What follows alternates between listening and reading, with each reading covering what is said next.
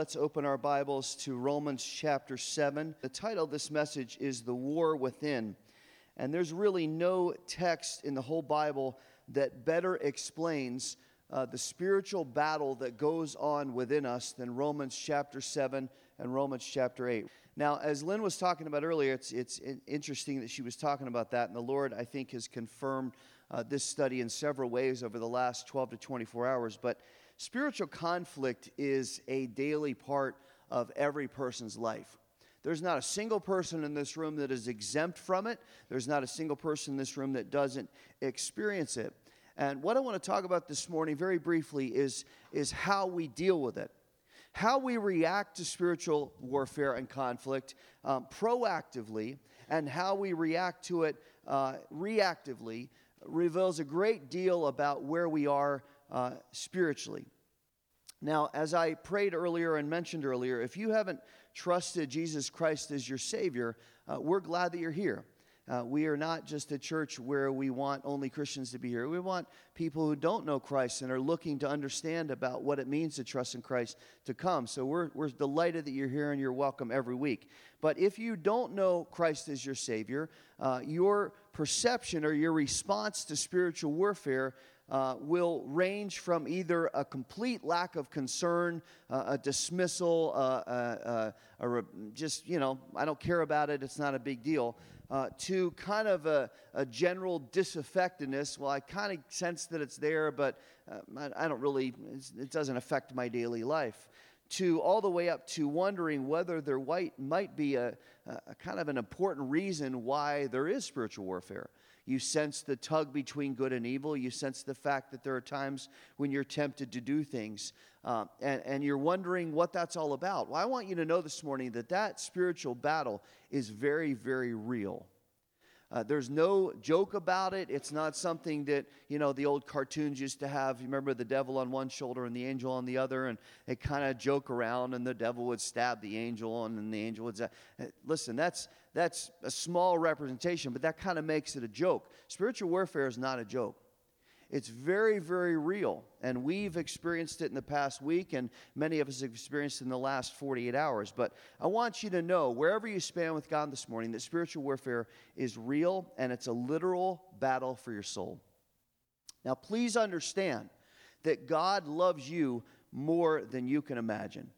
And he proved that by sending Jesus Christ to take our sins on himself and to die on the cross, condemned in my place, condemned in your place, taking our sin. And by doing that, when he died and then he rose again on the third day, he defeated sin, defeated death, and gained victory over them uh, for all eternal life.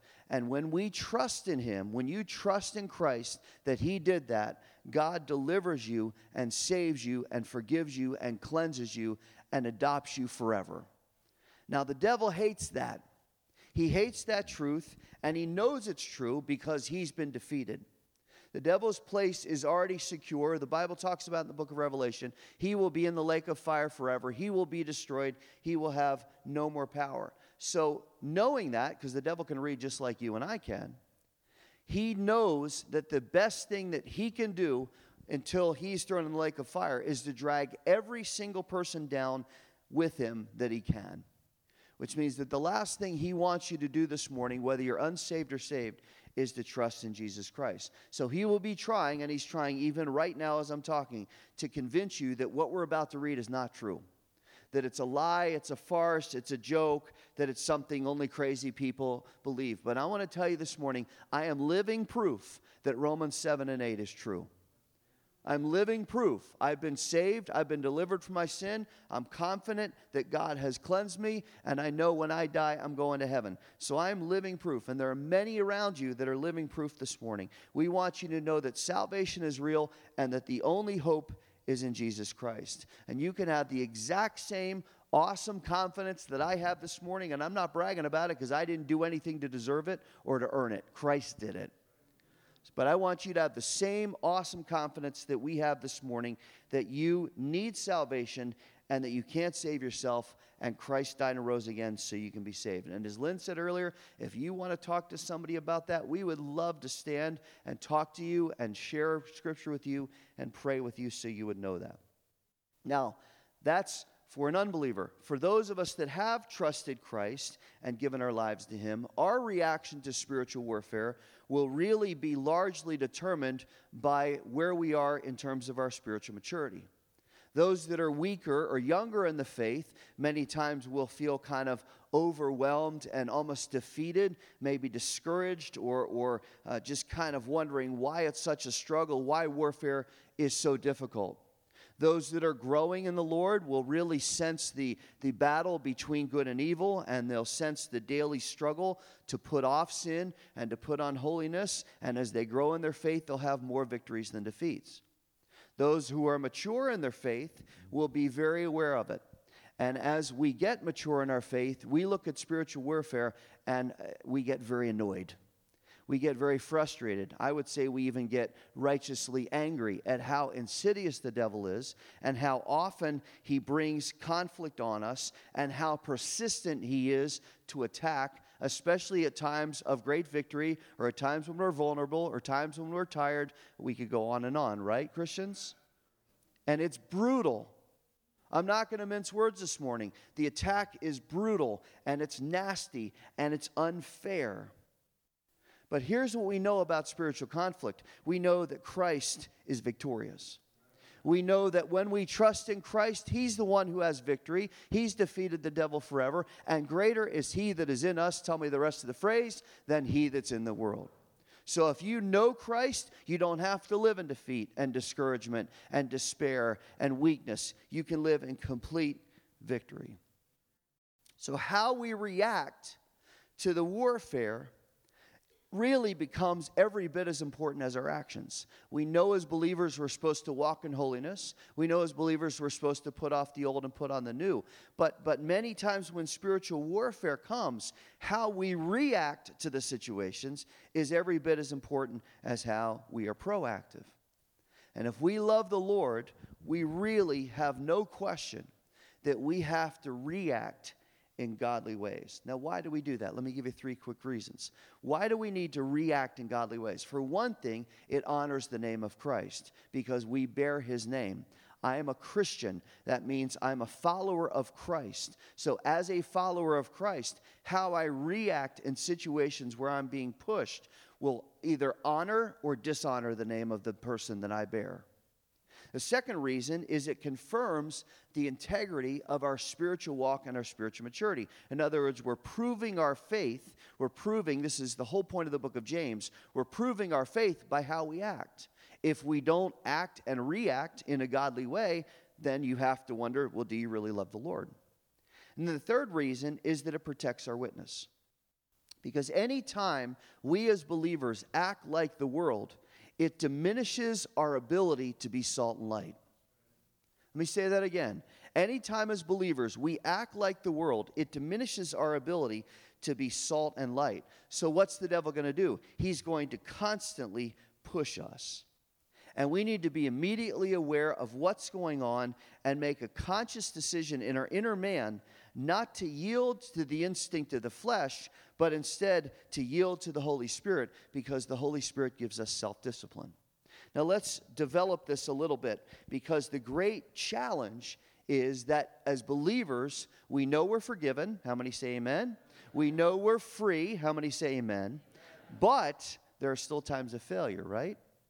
There's not one person in this room who is living a perfect life. We're declared perfect by God. And when we get to heaven, we'll know the fulfillment of being made perfect. But between salvation and heaven, we're declared perfect, but we're still in process. This is called progressive sanctification, progressively becoming more and more holy. So, Romans 7 here describes the conflict that this creates within us. And I want to start in Romans chapter 7 and verse 21, and we're going to read down to chapter 8, verse 5. This is one of the deepest passages in Scripture, and we're going to spend about 10 to 15 minutes just kind of covering the surface of it. But take some time this week to really read this text. Notice what Paul says here in verse 21 I find then the principle that evil is present in me the one who wants to do good.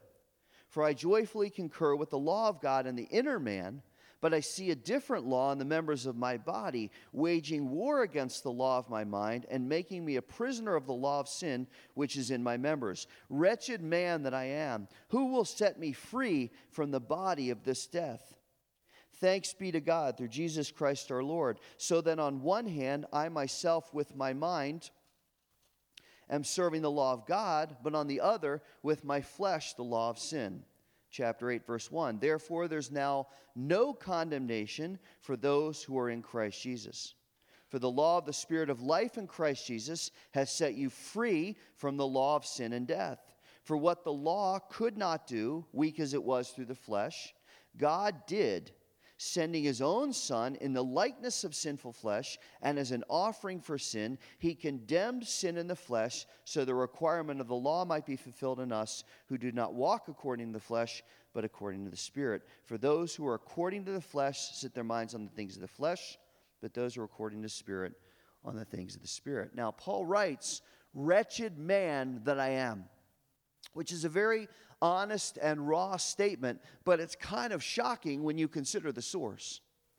This is one of the greatest believers who's ever lived, one of the greatest evangelists who's ever lived, a person who loved the Lord with all his heart, a person who was martyred for his faith, and who wrote most of the New Testament and led thousands and thousands and thousands of people to Christ, set up churches, and whose impact, even today, 2,000 years later, we're standing in Racine, Wisconsin, studying what he wrote.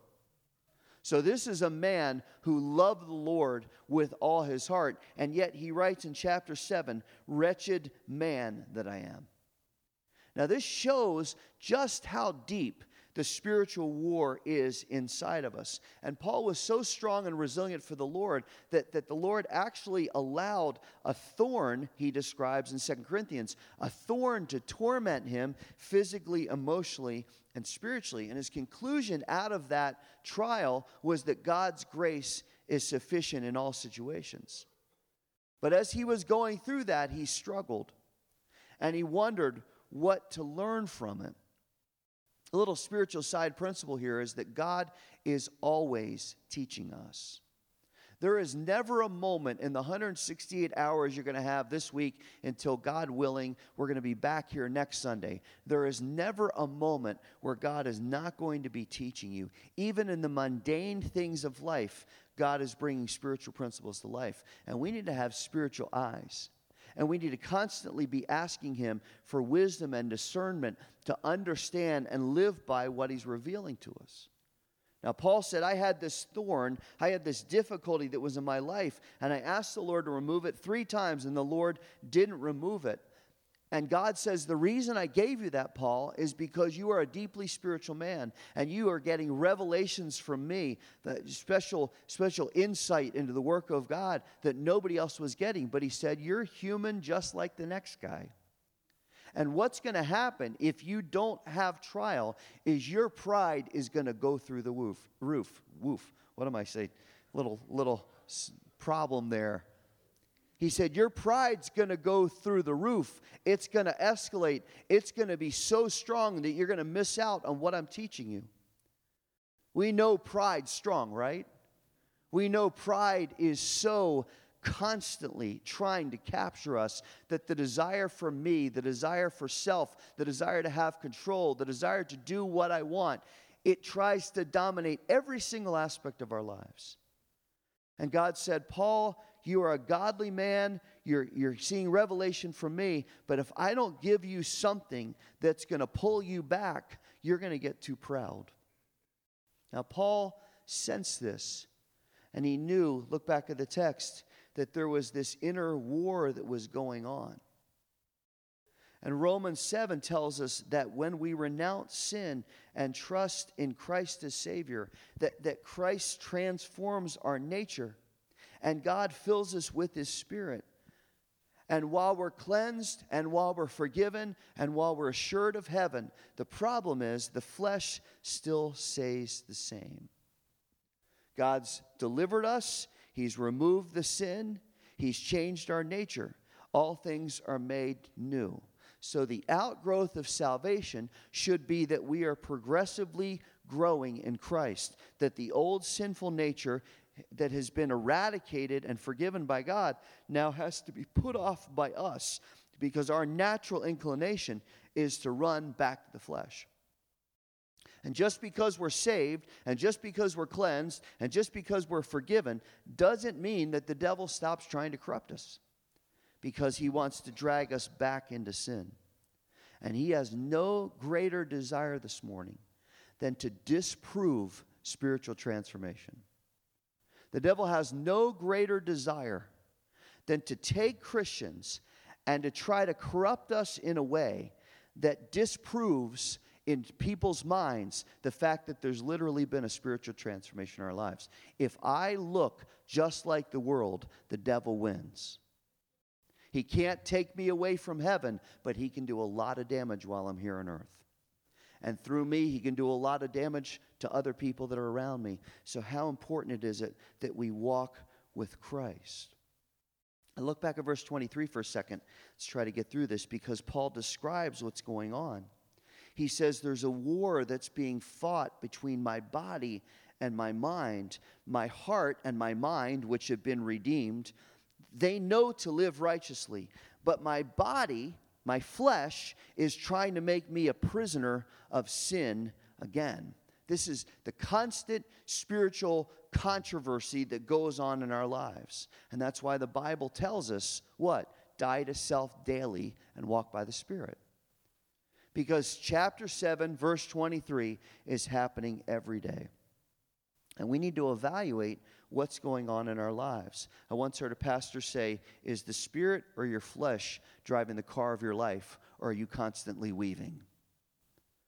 Is the Spirit driving? Is the Spirit in control? Are you yielded to Him? Or is your flesh still in control and driving? Or are you trying to navigate and manage both and you're weaving back and forth?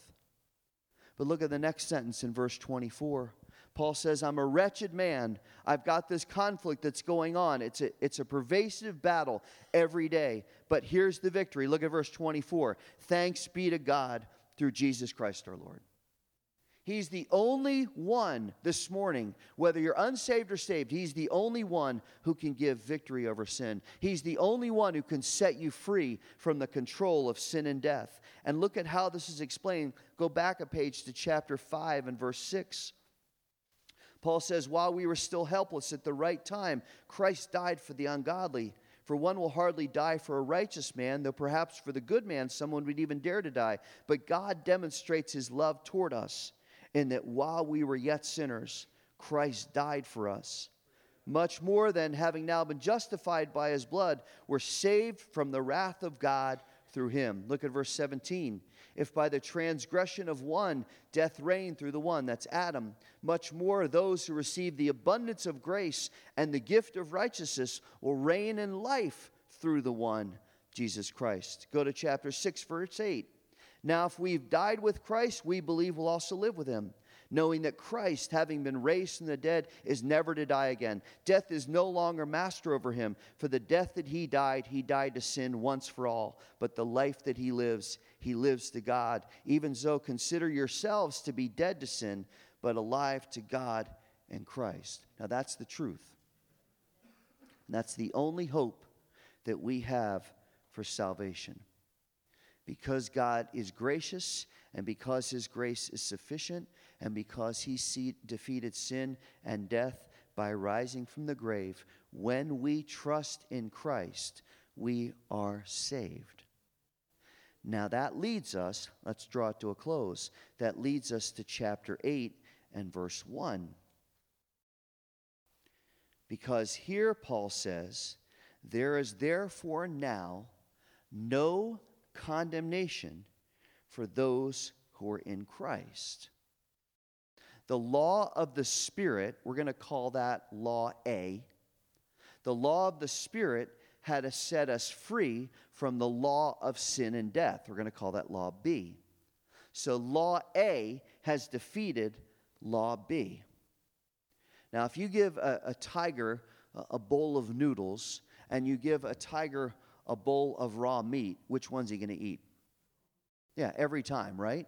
He's not going to go, Oh, delightful. I have some linguine here. I think I'll partake of that. Do you have a little Alfredo sauce? No, the tiger's instinct is what? Raw meat. I'm going to eat that, and I'm going to eat it like crazy. Now, law B is the tiger with the bowl of meat. The natural inclination of our flesh, the natural inclination of our humanity is for the things that gratify us for the things that are tangible and temporary and satisfying to our senses. But the Bible says that under law A, walking by the Spirit, that the power of law B, listen now, the power of law B, the natural inclination of our flesh, is defeated and it's superseded and it's replaced by a hunger and thirst for what? Righteousness. So, the natural inclination of my flesh is to gratify self, to be selfish, to, to, to go for the things that appeal to my senses, that are temporary and are tangible, and that I can feel and touch and taste. That, that's what my flesh wants. But the Bible says that because of what Christ has done, that inclination has been replaced, and now God, through Christ, gives me a hunger and thirst for righteousness. And our desires and our tastes change our desires and our taste change. We don't have to give in anymore because the Spirit of God has given us power to resist and to be victorious over temptation and sin. And the more we yield to Him, the more we don't want to give in. The older you are in Christ, the more you should have zero appetite for the flesh, zero appetite for the old man. So, as believers, we have to put our full confidence and faith in the law of the Spirit. We have to believe, this is the key to victory in the Christian walk. We have to believe that it is greater. Because if we don't believe that the law of the Spirit is greater than the law of the flesh, how in the world are we going to function as believers? Our faith is not just in our head, it has to come through in our actions and in our reactions. And the way we spiritually react shows the depth of our faith. It shows in how we respond to the conflict of the battle. In the last 24 hours, I've seen a number of evidences of how the devil constantly wants to fight what God does. We had a fantastic week at VBS. We saw kids hearing about Christ for the first time. We saw kids having insight into what Christ has done. We had one little boy who, as I was describing the crown of thorns being put on Jesus' head and him being beaten with a stick, I, I actually watched. You ever seen a light bulb go on in somebody's eyes? I actually sat there. He was about five feet in front of me, and I saw his countenance change, and I saw the light bulb go on, and he started to, to started to cry. He understood. He had heard about Jesus many times, but it was like all of a sudden it's like, wait a second, Jesus went through that for me? And it changed him. We saw God move. So is the devil going to sit back and go, "Well, that's great. I'm so glad you guys had a great week at VBS. You know what? Just just keep talking to those kids about Jesus and keep celebrating as a church and coming together and worship God and praise him and talk about how deep the Father's love for us. You know what? I'll take a break." No, the devil instantly attacked. I had a conversation with a member last night online. They had had a, an awful evening where all of a sudden something escalated and they were under deep spiritual attack.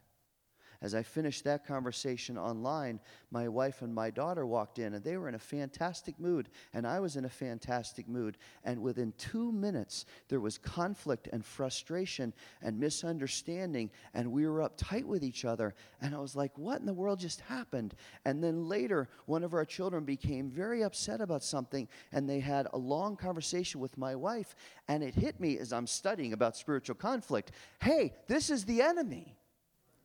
This is the enemy trying to push the buttons because of what he hated happened here last week. And how do we as believers react to this? Not just to the opposition, but to the temptation to react in the wrong way. The answer came to me when I overheard a parent talking to a child this week. And the child was so frustrated because they were in trouble. Why do I keep getting in trouble? And the parent said, This is how you stop getting in trouble. Don't do the things you shouldn't do. That's Romans 7. Now, please hear me. I know the parent, they were not being a jerk. They were not being snide, like, well, just don't do that right. They were saying this was wise spiritual instruction. If you don't want to keep getting in trouble, then stop doing the things you shouldn't do. That's Paul's point. It's a simple life principle, but it is as deep a spiritual principle as we can possibly understand. And yet somehow we struggle to accept it. And listen, don't feel bad about yourself because the Apostle Paul struggled to accept it. The Apostle Paul said, There's this battle within me, and it's going on. And the good that I know that I should do, I don't do. And the things that I know that I should do, uh, don't, shouldn't do, I do. What in the world? I'm a wretched, awful person. But thanks be to God, because there's victory in Christ. And because of that, look back at Romans 8 1. There's no condemnation because of Christ. So Jesus isn't sitting there with the believer going, Well, you're still condemned. And look at what you did. Oh, I can't believe it. No, there's freedom in Christ, right? You're cleansed. Your sins and iniquities I remember no more. I have taken them as far as the east is from the west. When I look at the life of Paul Rhodes, I don't understand how this is true. When I look at the life of Paul Rhodes, it's clean. There's nothing there, there's no condemnation. So, how's the enemy going to hit us? He's going to hit us through other people. Through other people. And the indicator of spiritual maturity is when a sinful person makes you feel bad about who you are in Christ, how to react. Sinful people will accuse us and they'll oppose us and they'll condemn us until Christ returns. How do I know that? I know that because Jesus says in Matthew 5 sinful people are going to accuse you and condemn you and impose you until I come back because you're with me. And because you're with me, you're going to be blessed when people do that. But how do we react? Even if other people don't condemn us, the enemy certainly will because he's called the accuser of believers. The enemy has two jobs to accuse and to lie. one of his main jobs and one of his most effective jobs is to accuse believers nonstop. The Bible says he even stands before God and accuses us. Can you imagine the gall? To stand before the Savior of the world who sent his son to die and rise again for us and to say, That Rhodes, oh boy. Do you know about him? Do you know what he's doing? Do you know what's in his thoughts? Do you know what's in his actions? You know the words he says? You know the anger that he has? Uh, do you, do you, get all that? God, do you see that? Because he may not be exactly what you think he is. And God looks at Jesus and says, There's no condemnation in Jesus Christ. Now, knowing that, we're fighting three things. We're fighting the old nature, which isn't going away. We're fighting the enemy who's accusing and tempting us constantly. And we're fighting the culture, which is increasingly, watch the news, evidence there every day. It's increasingly hostile toward biblical Christians, which means it is vitally important, vitally important that we learn how to constantly react maturely even to our own failures. As Christians, we need to understand that because of Christ, believer, hear this this morning, non believer, listen, because this is for you too. As Christians, because of Christ, I'm going to say it again, God has forgiven us of all our sin, and He's cleansed us from all unrighteousness, and He's filled us with His Holy Spirit. And Romans 8 1 tells me this can't be true, uh, it uh, can't be a lie, because this is a lie, throw away the whole book. Romans 8 1 tells us that there is now no condemnation from Christ toward his people. But, let me put a caveat just because there is no condemnation and we've been cleansed, that does not give us a license to sin. Sin is still every bit as offensive to God. It caused Jesus to have to go to the cross, and there is zero latitude for it and zero excuse for it. But we need to recognize that because there's a battle going on, and because there is a war within us and outside of us, and because we're still human and we're still growing in our holiness, there will be times where we fail. That's part of it. But it does not give us the excuse to make it a habit or to make it a routine. There should be no habit of sin in the believer's life.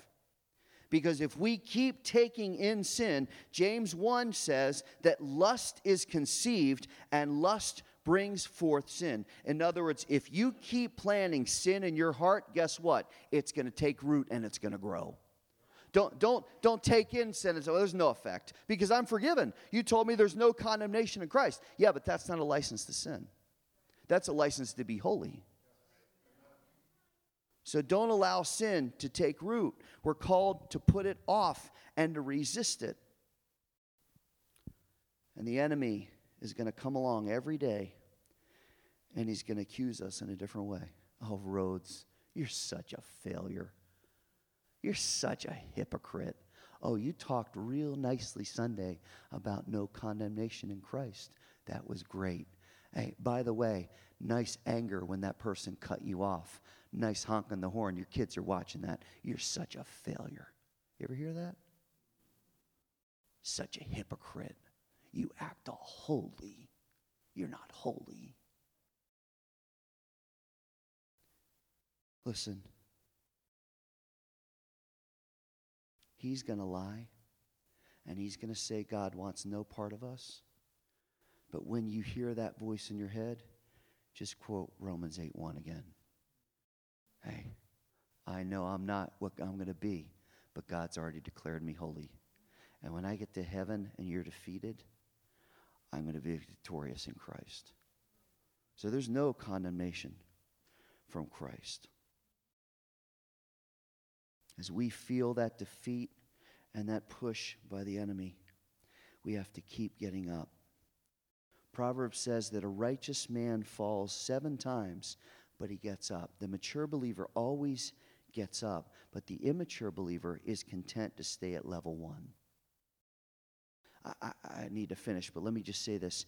Uh, one of the things that has really, um, really been hard for me to watch as a pastor over the last 20 or 30 years is to see people who are not growing because there's a lack of repentance and a lack of sincerity. If, if you're not willing to continually confess sin and get washed and live in holiness, then, then sin's going to still have mastery over you. If you're not willing to reject sin and say, I'm done with the cycle, I'm done with the habits of sin, th- then, then you're just really not serious about the Lord. And what the devil does is he gives you moments of getting it right, moments of revelation. Some of those are from the enemy. Oh, yes, I get it. Okay, now I see this is what I've got to do. And then we go right back to the old life, and there's actually more damage done. When we sin, when you and I sin, listen now, we need to repent immediately, not in two weeks, not, well, I get to it at the end of the day, I lay down in bed each night and confess all my sins. No, you don't know you're going to get to the end of the night. So when you sin, confess it immediately. If you wait, you're open to temptation and you're more prone to accept that as normal behavior. And if you want to understand the power of confession, just look at Peter because he's on the shores of Galilee and he confesses his sin and repents to Christ. And 50 days later, he stands up and preaches, and 3,000 people get saved. You want to know the power of confession? Look at Peter. How many know the Lord will use us if our hearts are right? The Lord will use us if our hearts are right. And maybe the reason He's not using us more is because our, we aren't living exactly as we're supposed to live. Ephesians says that God has raised us up and seated us in the heavenly realms. Listen to that. God has raised us up and seated us in the heavenly realms. Is that how we live? Is that how we think? There should be power and confidence because of Christ. No matter what people say about you, you're a child of God. No matter what people say about you, there's no condemnation for Christ. And every day our prayer should be Lord, I want to be more like you. I want to be more like Christ. Negativity and timidity don't have any place in righteousness. Instead, as Paul tells Timothy, there should be power and love and self discipline which come from the Spirit. And when we have faith in Christ, we have power in Christ. The Greek word is dunamis, it means strength, power, and ability.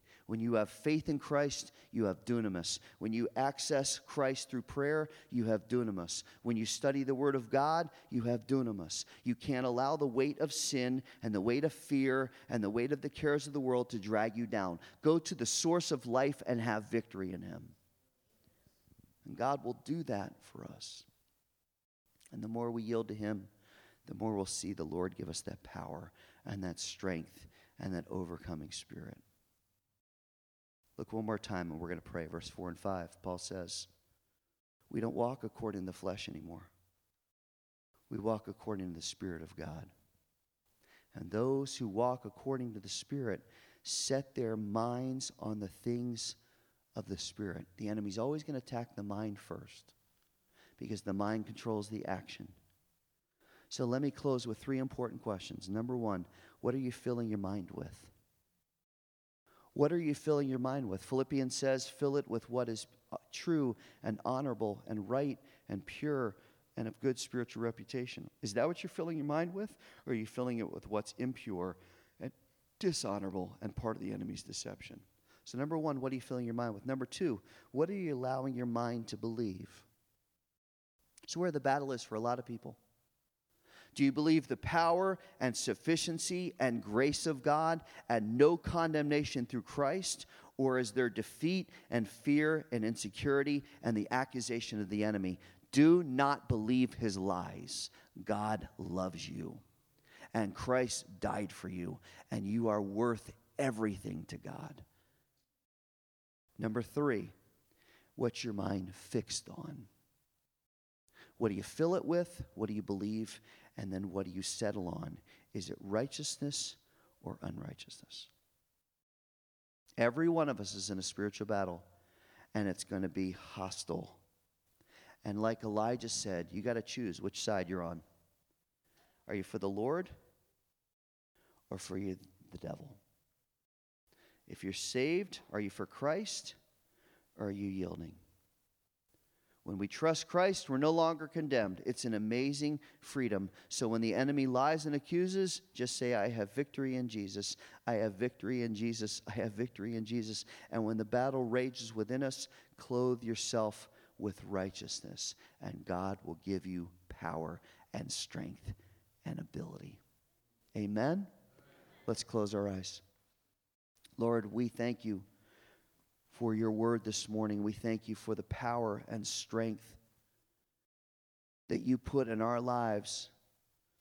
Lord, I pray for every single one of us this morning, for those who haven't trusted you yet, Lord, that today their heart would be awakened and they would understand that you love them and have grace you want to pour it on their lives. I pray they would not leave without talking to us and without praying to receive you as Savior. Their lives will be changed for eternity. And Lord, for those of us that have trusted you at various stages now in our walk, various stages of maturity, Lord, this word is for us this morning. No matter where we are with you, we're going to be under attack. Even now, we're under attack. Even now, the enemy's whispering lies and accusations. Lord, help us to understand and remember that your word is true, that Christ died for our sins, that Christ rose again, and because we've trusted in him, we have complete victory for all eternity. No longer does the old control us. Now we walk in the new. So, Lord, equip us now. Give us the power and the strength and the ability to walk by your Spirit this week. We love you, Lord. We thank you for who you are and what you've done in our lives. And we praise you. In Jesus' name, amen.